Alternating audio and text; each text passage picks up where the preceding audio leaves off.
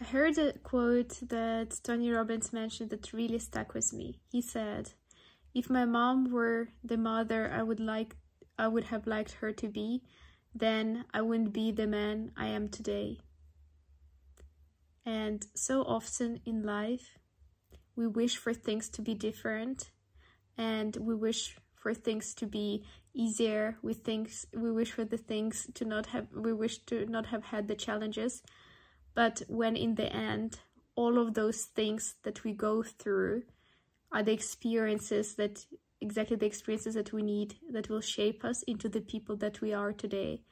And if we do like the people that we are today, we cannot just dismiss the role that those experiences have played in our lives. And, you know, so often, I think it was also something that Hormozi was mentioning he said that so often we wish for patience, for strength, for all of those things. And then whenever life gives us the circumstances when we would get the strength through through them, we don't appreciate them. Because if you think about it, if you were to create a strong man, what kind of life would you give him? An easy life or a hard life?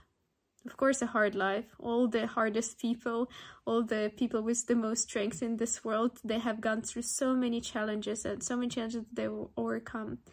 So I think the lesson here is whenever we're wishing for something, we should also appreciate the experience that will come with it.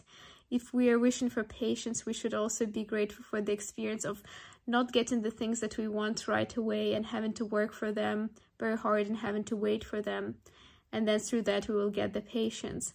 And through the challenges and the hardships we get the strengths and sometimes maybe the most loving people are the ones who had to go through the challenges of not feeling love in their lives and that's why they decided to be loving. So if you even wish to be lo- a loving person maybe the challenges that you will be given in your life would be also not necessarily quite nice but you know, we are given the experiences that we need to get those parts of ourselves that we will actually appreciate and treasure.